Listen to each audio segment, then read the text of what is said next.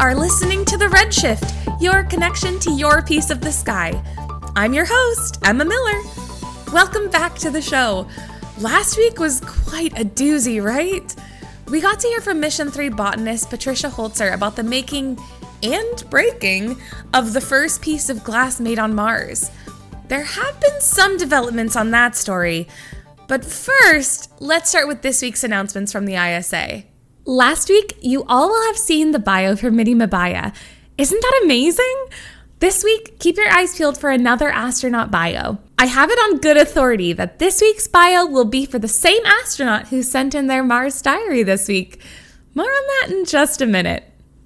I do want to take a second to tell you a little bit more about Midi Mabaya, though. I teased this last week, but I think it'd be fun to share an ISA training highlight with you all. Training courses for the Mars mission consisted of a lot of different simulated exercises where teams had to survive these really difficult scenarios. If looked at on her performance alone, Midi wasn't exactly the top of her class. She was comparable in terms of scoring for sure, but she wasn't overwhelmingly better than her peers. What she did excel at, however, was that every single one of her team survived. 100%. She brought out the best in everyone and always knew the right way to bring a team together. It's why, in the end, Adon chose her not only to be on the mission, but also to be the leader. I don't know about you all, but I think one of the most important parts of being a leader is being able to do just what Midi does. It's one of my favorite facts about her, so thanks for letting me share it with you. For the Mars base, this week should also see the unveiling of a new user interface for our Earth to Mars web portal. The new look is designed to be both attractive and functional, with new layouts designed to make our job of managing the Mars base easier. Take a look and see what you think. I saw a sneak preview and I am so excited for you to see it too. And now, with announcements out of the way, it is the moment that I'm sure you have been waiting for. I know I have been. It's our next astronaut letter. This letter comes to us from John Alves. I know John's name came up quite a lot last week in Patricia's diary, so I'm excited to hear from John himself. I wonder if he will help to shed a bit of light on the situation with the pane of glass. Something tells me that he will. And that something is that I've already read the letter. Let's get into it. Once again, keep in mind that all of the words I'm about to read come from John Alves himself. He's not a particularly fluffy person, as I'm sure we'll see in his writing. Did I break the glass? No. Do I know who broke the glass? Not much happens at the base that I don't know about. If I tell you, does it fix anything? I guess you can decide. I've been told that it is, quote, my week to write a note to be shared by the ISA to whoever it is that cares to hear about us on the base. I could imagine that there could be more pressing matters I should be attending to, but I will bite. I don't see how my contribution could do any more harm than last week's message. Patricia's entry didn't exactly make me look good. I'm not going to apologize for what I said or how I said it. I meant every word. There are more important things to be concerned with than a sheet of glass that was manufactured in the base. We did it once, it could be done again. Well, it could be done again if there was some need for it. Actual need not just some desire for a Martian greenhouse some years in the future. Again, there is more important work to be done. Yet, here we are. I'm no storyteller. Patricia has quite the way with words. She, like her plants, are flowery in their approach to storytelling. I'll just tell you what happened. Consequences be damned. The night of the glass incident, I'd been awake. There was an alarm in the hab, which is normal. Something is always breaking. This time it was the oxygen monitor. It was to be expected with all the fiddling everyone had been doing in the workshop. Expected or not, it had to be fixed. That is what I do. I fix things.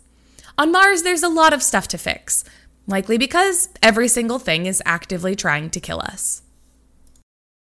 I was just finishing checking various gauges and monitors to make sure we wouldn't suffocate or explode mid REM cycle. And then imagine my surprise when I turned to look at the monitors of the Hab's camera systems and saw Ida coming back from the place where we'd left the glass. Understand, Ida is a fireball, full of energy, full of that can do and kick ass that true optimists have. I envy that. I've been tired for five years. But that night, just looking at the little image on my monitor, I could tell something was wrong. What you never see with Ida, her shoulders were slumped and shaking. So I did what I do I tried to fix it. Stopped by the hab where she bunks and said I needed a hand in the forge. Told her I'd seen her last night coming back from the base. Told her it looked like she was crying, which is obviously against regs because it wastes water. That got a little smile. She was pretty quick to admit she'd smashed the glass, but didn't say a word about why. In my head, I'm thinking two things. On the one hand, with the pane of glass gone, maybe the rest of the base will focus on the things that matter, like, I don't know, preparing for the storm the weather team says is coming. There is actual work to do. On the other hand, I'm as curious as the next person. Why would our kick ass, cocky race car driving astronaut sneak out in the middle of the night to break the thing she had made herself? She did say she was sorry Patricia was pissed. But she made it anyway, so what's the big deal? Which sounded more like regular Ida, to be honest. When I tried to find out more, she just said, wait for Alliance 4 to land. And when I said, what the hell does that have to do with anything, she growled out something in Italian. Amali estremi estremi rimedi. I don't speak Italian myself, but the look on her face said, you better look the hell out. Me? I know when to mind my own business, but I know she's got a man on that ship. Love does crazy shit to people. Evidently, it still does, even on Mars. So I get back to my bunk. I'm trying to think of the right way to fix the situation. Sometimes when something breaks, you have to just patch it up and keep going. You get a hole in your tire, you replace it with a spare until you can get it properly replaced. Do you know what I mean? I'm not going to be able to fix the glass. I'm also not going to insert myself into Ida's business either with her man or with Patricia. The damage is done. We have to move forward for the sake of the base and survival. We can save the emotional drama for a time when the planet isn't trying to kill us. Ha. Tried to tell that to Holzer. It didn't go over great. She hasn't spoken to me since, honestly, and she certainly hasn't shared any of her special crop of vegetables with me since that day. That is the real pity. John's on the no secret chili pepper list. Maybe that doesn't sound like a big deal to you, but I'm telling you, after eating the same four Earth approved vegetables for two years on a planet that makes everything taste bland, and then you don't get the secret chilies, I'm telling you, it hurts. So a day later, I'm back fixing things. With this storm coming, the vehicles have to be monitored pretty carefully to ensure they are in driving condition. Rocks and sand on Mars aren't the same as the ones they have on Earth. No amount of testing they do on the pale blue dot is ever going to perfectly replicate the conditions here. That means that when bad conditions come on the red planet, we have to figure it out ourselves. When I say we, I usually mean me. Not that the others don't do their work, but when it comes to Mars proofing the things that Earth sends us, it is usually my responsibility. So I was out checking the treads on the tires. Last thing we need in the case of an emergency is for something to go wrong with the vehicles. There's really two things I was checking for. The first were stones and pebbles that might have gotten into the treads. It would be a death sentence to have a puncture while on a drive, either from a lack of oxygen or some kind of vehicle flip. The second is sand. I know what you're thinking, but John, the entire planet is covered in sand. Yes, Yes, it is. And it isn't the type of sand that you have on Earth. It's worse. Way worse. It has larger particles and it gets everywhere, into every single nook and cranny. Also, the perchlorates in it cause certain kinds of corrosion. Ever seen car bodies where they salt the roads in winter? Imagine a whole planet that's like those salted roads. Only the salt is made of acid and it's always getting into everything. Again, a death sentence if it causes a malfunction in our vehicles. Titov comes out of the hab looking to take one of the rovers, but I put him to work instead. There is plenty of time for his mineral collecting joyrides once I've got the rovers checked and cleared to go. With two hands, he'd be out even faster. He's a good worker and strong as an ox. Ask him for help, he's all in for the price of a high five or a helmet bump. Also, Titov likes to talk. A lot. He spent years on his own in Siberia, but it didn't make him quiet. Just stored up all the chatty for later. He starts telling me about Gareth, or more specifically, telling me about why Gareth was pulled from Mission 4. How he found out is beyond me, but I don't think he made it up. This leads me to why I actually agreed to write this note. So I hope you're listening, Mission Control. Gareth was told he was pulled off Mission 4 because of performance. This other civil engineer, quote, scored higher in the ISA testing, and so he was relegated to a backup spot. Fair enough. We get what we earn. Turns out, though, that story was a load of shit. Gareth didn't score lower. He should have been the first choice for Mission 4. The actual problem? Ida. To put it more bluntly, the problem was the fact that he and Ida had been intimate and would, in all likelihood, be intimate again on Mars. Evidently, Aiden Luzariga doesn't like the idea of his crew on Mars getting busy when the lights are off. So much so that he was willing to spin this whole lie of a story to prevent Gareth from arriving on the planet. Listen, I know exactly what he's thinking. Love and lust is a surefire way to cause issues in a team. People get jealous, they get emotional, they get angry. I am the first to caution against workplace romance, especially when your workplace is a giant empty dust covered hellscape millions of miles from your home planet. But I will be damned if a person on a tiny speck 60 million clicks away can feed me whatever bullshit they want to manipulate my life. We made the choice to come here. We worked our asses off, and we have paid the price. I work 16 hours a day. I got a kid back on Earth I might never see again, okay? And everyone here, same story. We are the ones crazy enough to be out here, the ones risking our lives. Someone sitting in an office chair behind a couple of monitors doesn't get to decide how we live out here. That was the final straw for me this week. I'm standing out in the freezing cold in a spacesuit cleaning Mars rocks from the treads of a rover with a monster storm inbound. And some bureaucrat who's never even made it to Luna Base is going to make calls on my love life after hours? I'm not your puppet, Adan. Neither are any of the astronauts you put on this floating red rock. Don't you forget it. I talked to Mitty about this. She is usually the level headed one. Usually, she's the one to back up the decisions from the top. You know, Mission Control has really screwed up when even Mitty won't back them. To tell you the truth, I don't think I've ever seen Mitty angry until we'd spoken about this. It was actually her suggestion for me to be the one to write this note this week. Listen, I got a base to lock down before the dust hits, but let me leave you with this final thought. We are from Earth. We were all born there, raised there, just like everyone listening. But us 12, we are not on Earth anymore. We are on another world, so far away it takes laser comms five minutes to get here on our best day. We are living it, we are breathing it. And we are doing everything we can to make the most of it. This is the bright future of humanity, no? The dream of the ISA, the dream of all humankind. But understand, we are not yours to play with, yours to control. These are very serious people, okay? Mitty, I'd vote for her for Pope. Alex could thumb wrestle a bear. Aurora came out of the slums doing calculus in her head Emmy's got the mind of a magpie with a 200 IQ, and Ida will kick your ass at 200 clicks an hour.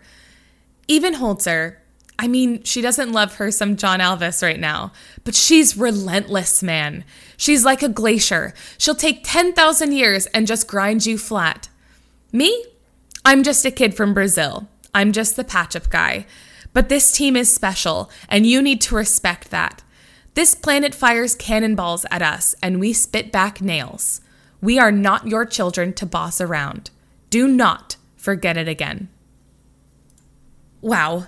Um, wow. I'm seldom speechless, but I'm feeling a little bit speechless right now. There's a lot for us to talk about after our break.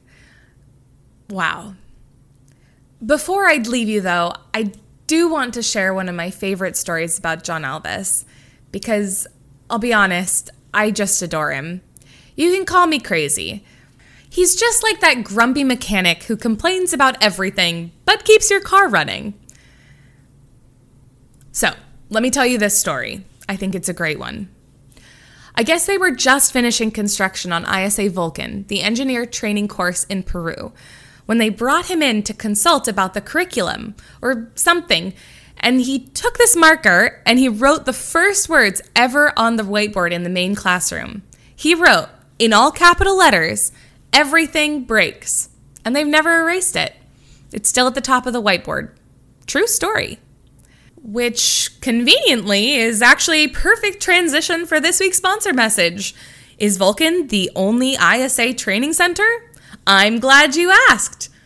Let's go to our message from our sponsor. Do you have a love of science and a love of adventure? If you want to solve the most baffling riddles of the universe, your journey starts with the Sphinx. That's right.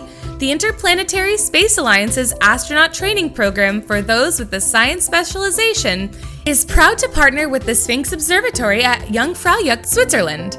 Known as the Roof of Europe, the observatory sits at more than 3,500 meters high in the Alps and is still the highest man made structure on the continent. From this eagle's nest, the ISA trains the scientists who will uncover the next wave of knowledge for mankind. Outside, trainees will practice daily tasks in data collection and analysis under Mars like conditions.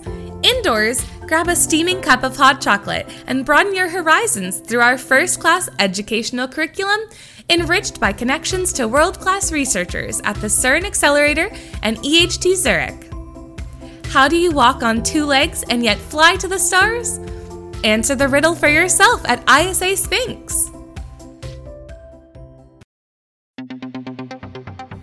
And now, the weather. ISA weather models show the base will soon have to deal with the biggest dust storm of Martian year 44 so far. This one could last for weeks. Wind speeds will be high for Mars, but remember, with only about 1% of the atmosphere of Earth, even a high wind on Mars might not generate enough force to fly a kite. The real problem is dust and power. First, dust high in the atmosphere cuts down on the amount of light reaching solar panels that serve as primary energy for various vehicles and pieces of equipment designed to operate off the reactor's power grid. Then, dust on the panels themselves further degrades the solar collection. Lastly, Martian dust particles are often slightly electrostatic, so they stick to what they touch, like styrofoam packing pellets. Get enough of these particles rubbing together, and we can get static storms, where electric charge can build up in the dust cloud and discharge erratically. While these discharges are not as powerful as a Terran lightning bolt, they can be plenty powerful enough to mess with antennas, computers, or other kinds of vulnerable electronic technology. The next few weeks might be a little darker, a little colder, and a lot more nerve wracking for our crew on Mars.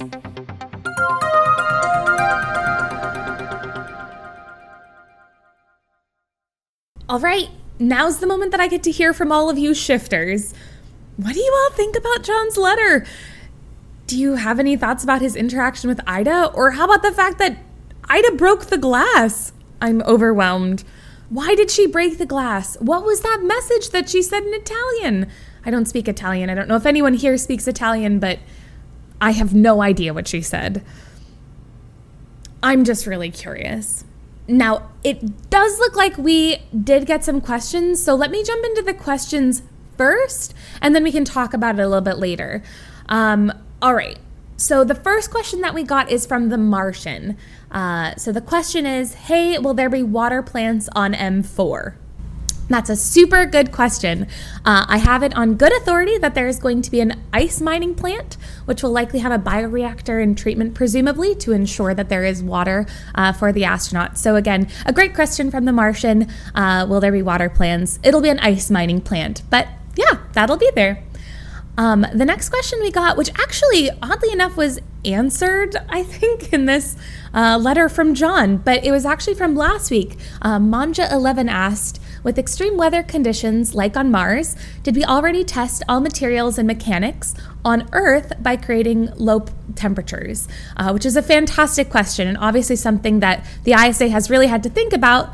Um, especially before they send any astronauts into space, uh, the answer is yes. They have done everything that they can on Earth to replicate the same sort of conditions that the astronauts will face on Mars. It's why you'll notice uh, all of the ISA training locations are all built very high up, uh, typically around 3,500 meters, uh, in order to kind of replicate the conditions of Mars as much as possible. It's very dry up there, very cold. There's low atmosphere. Uh, it works pretty well for testing for our astronauts. And then the ISA's construction center that they use in order to build all of their machines that they end up sending to Mars is actually in Tunisia, uh, which, if you're familiar, is covered in dust and sand. So it helps to replicate as much as possible uh, the same sort of conditions that, of course, you'd have on Mars, a planet that is almost entirely sand and dust.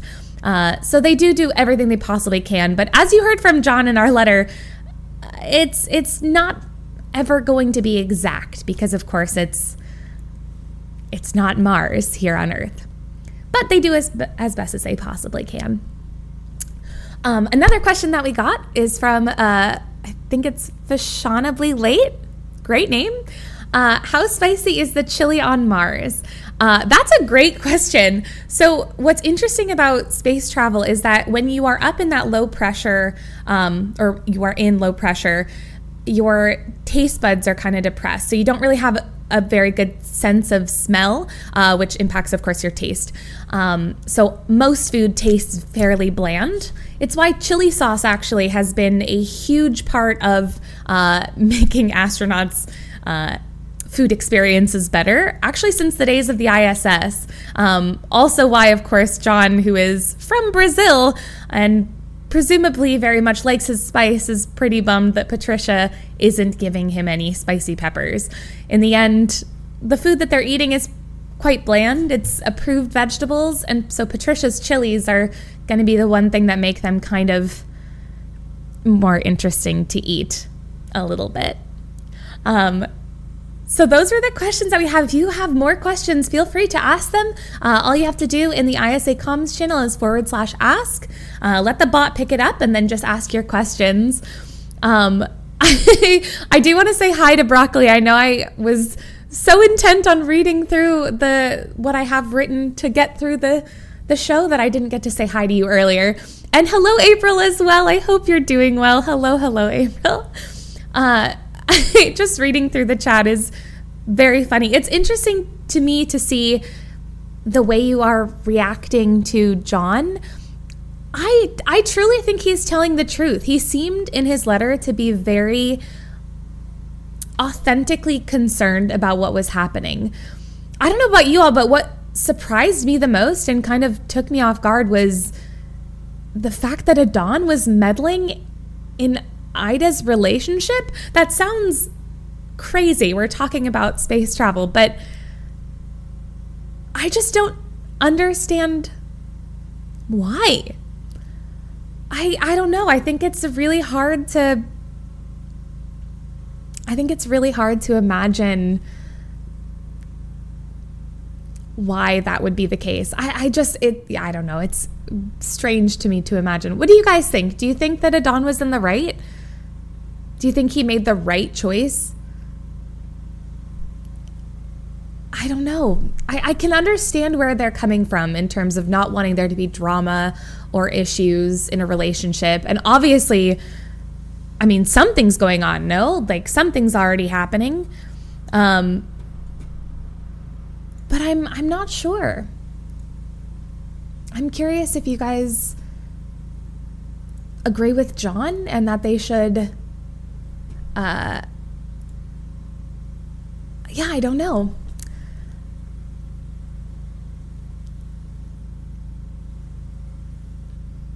I, I I'm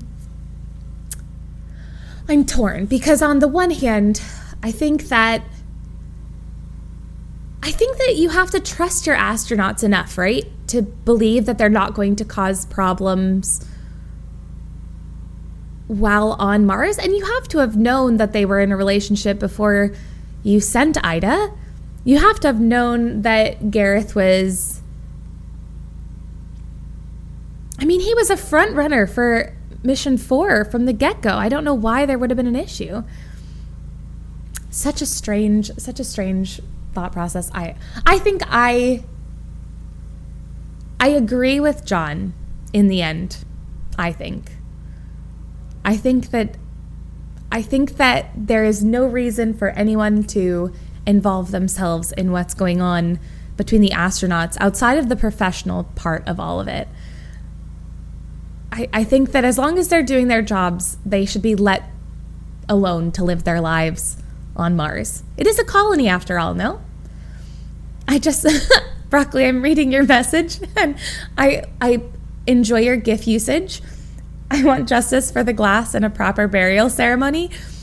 I wonder if they could do a burial ceremony. I think with a, it's probably not very wise for them to put out, um, to put out broken shards of glass right before a dust storm. Perhaps that's not going to be the best idea.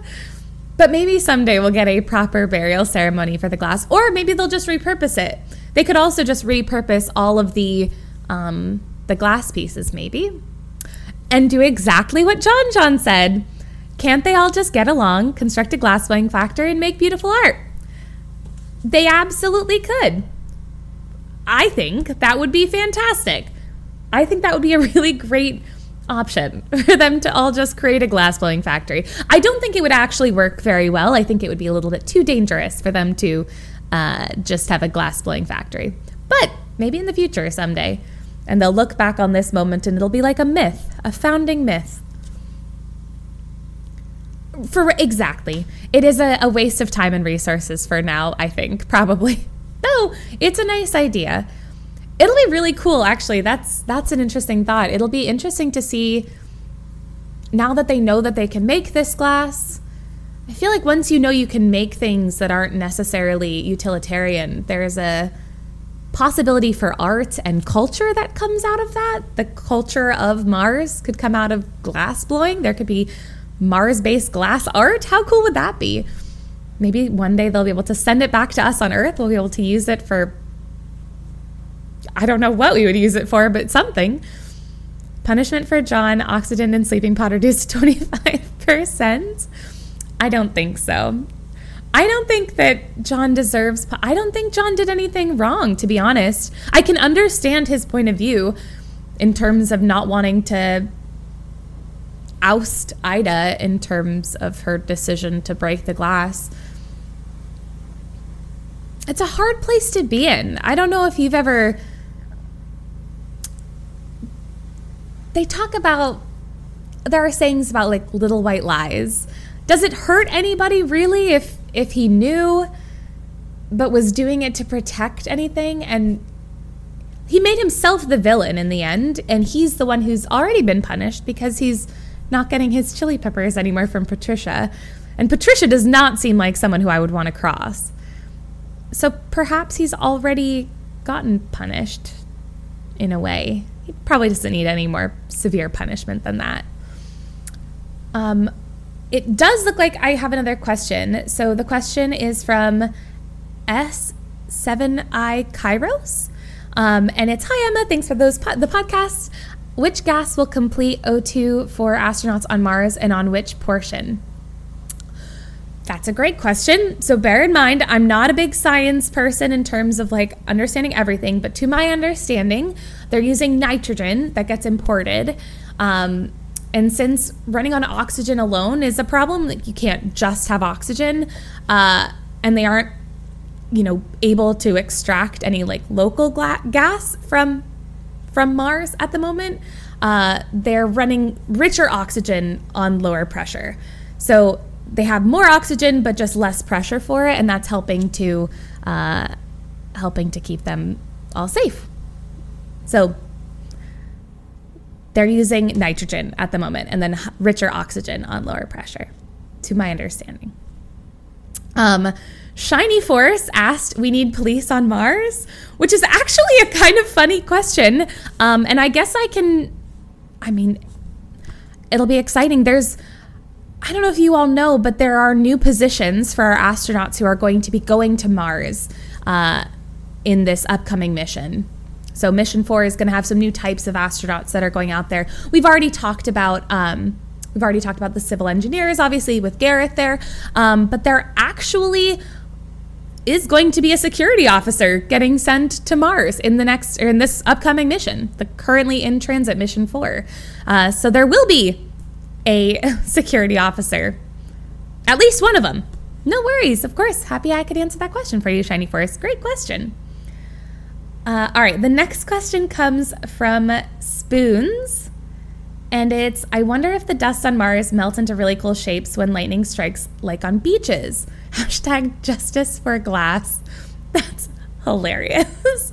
A great question. Uh, so, electrical discharges are a lot lower, to my understanding. Um, so, they aren't as likely to fuse um, it's pretty wimpy, so it probably won't do a lot of uh, neat designs on the sand, unfortunately. It's not very strong lightning. It does discharges that definitely do damage to equipment, but it isn't strong enough like it is on Earth to actually um, make that sort of an impact, which is actually kind of nice because that's kind of one thing that isn't actually worse on Mars than it is on Earth. It's kind of fun.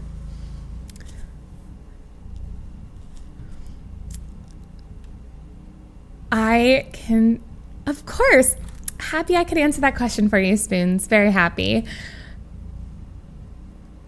I think.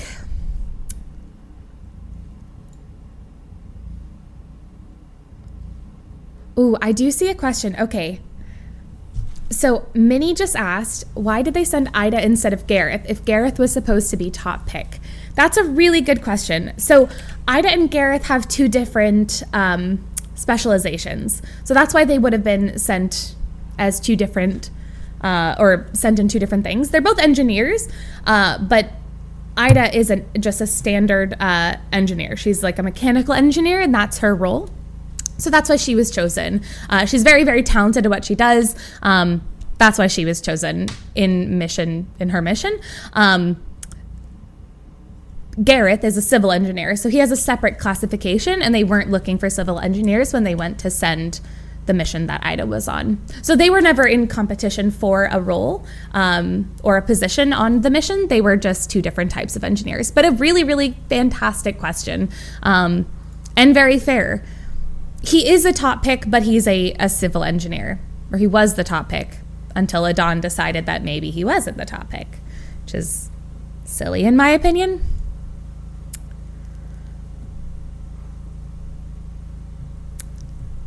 Thank you for the question, Minnie. I appreciate it. No problem. Um, all right. I think we probably have time for one more question. But I, I want I want to know from you guys. This is important. Do you guys think John made the right choice? Do you think John made the right choice? Actually, two times over. Do you think he made the right choice in protecting Ida?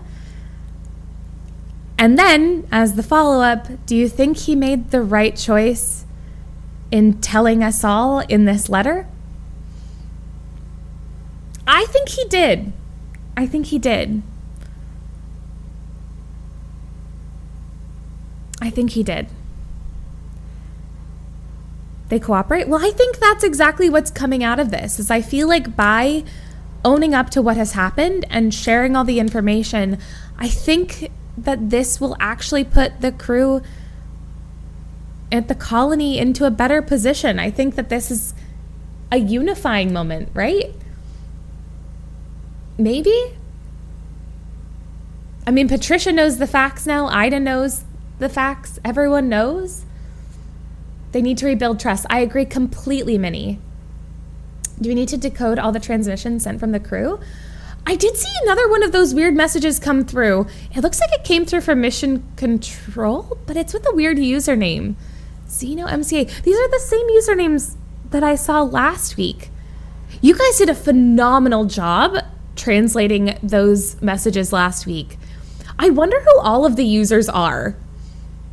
Because they each have a different username, right? There's MCA, MCB, ISAM4, which I I'm guessing that's that's from the ship, right?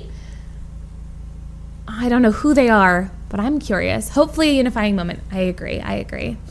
It's from MIDI? It's from MIDI. What did Oh, what is the message? What did it say? MIDI sent a message?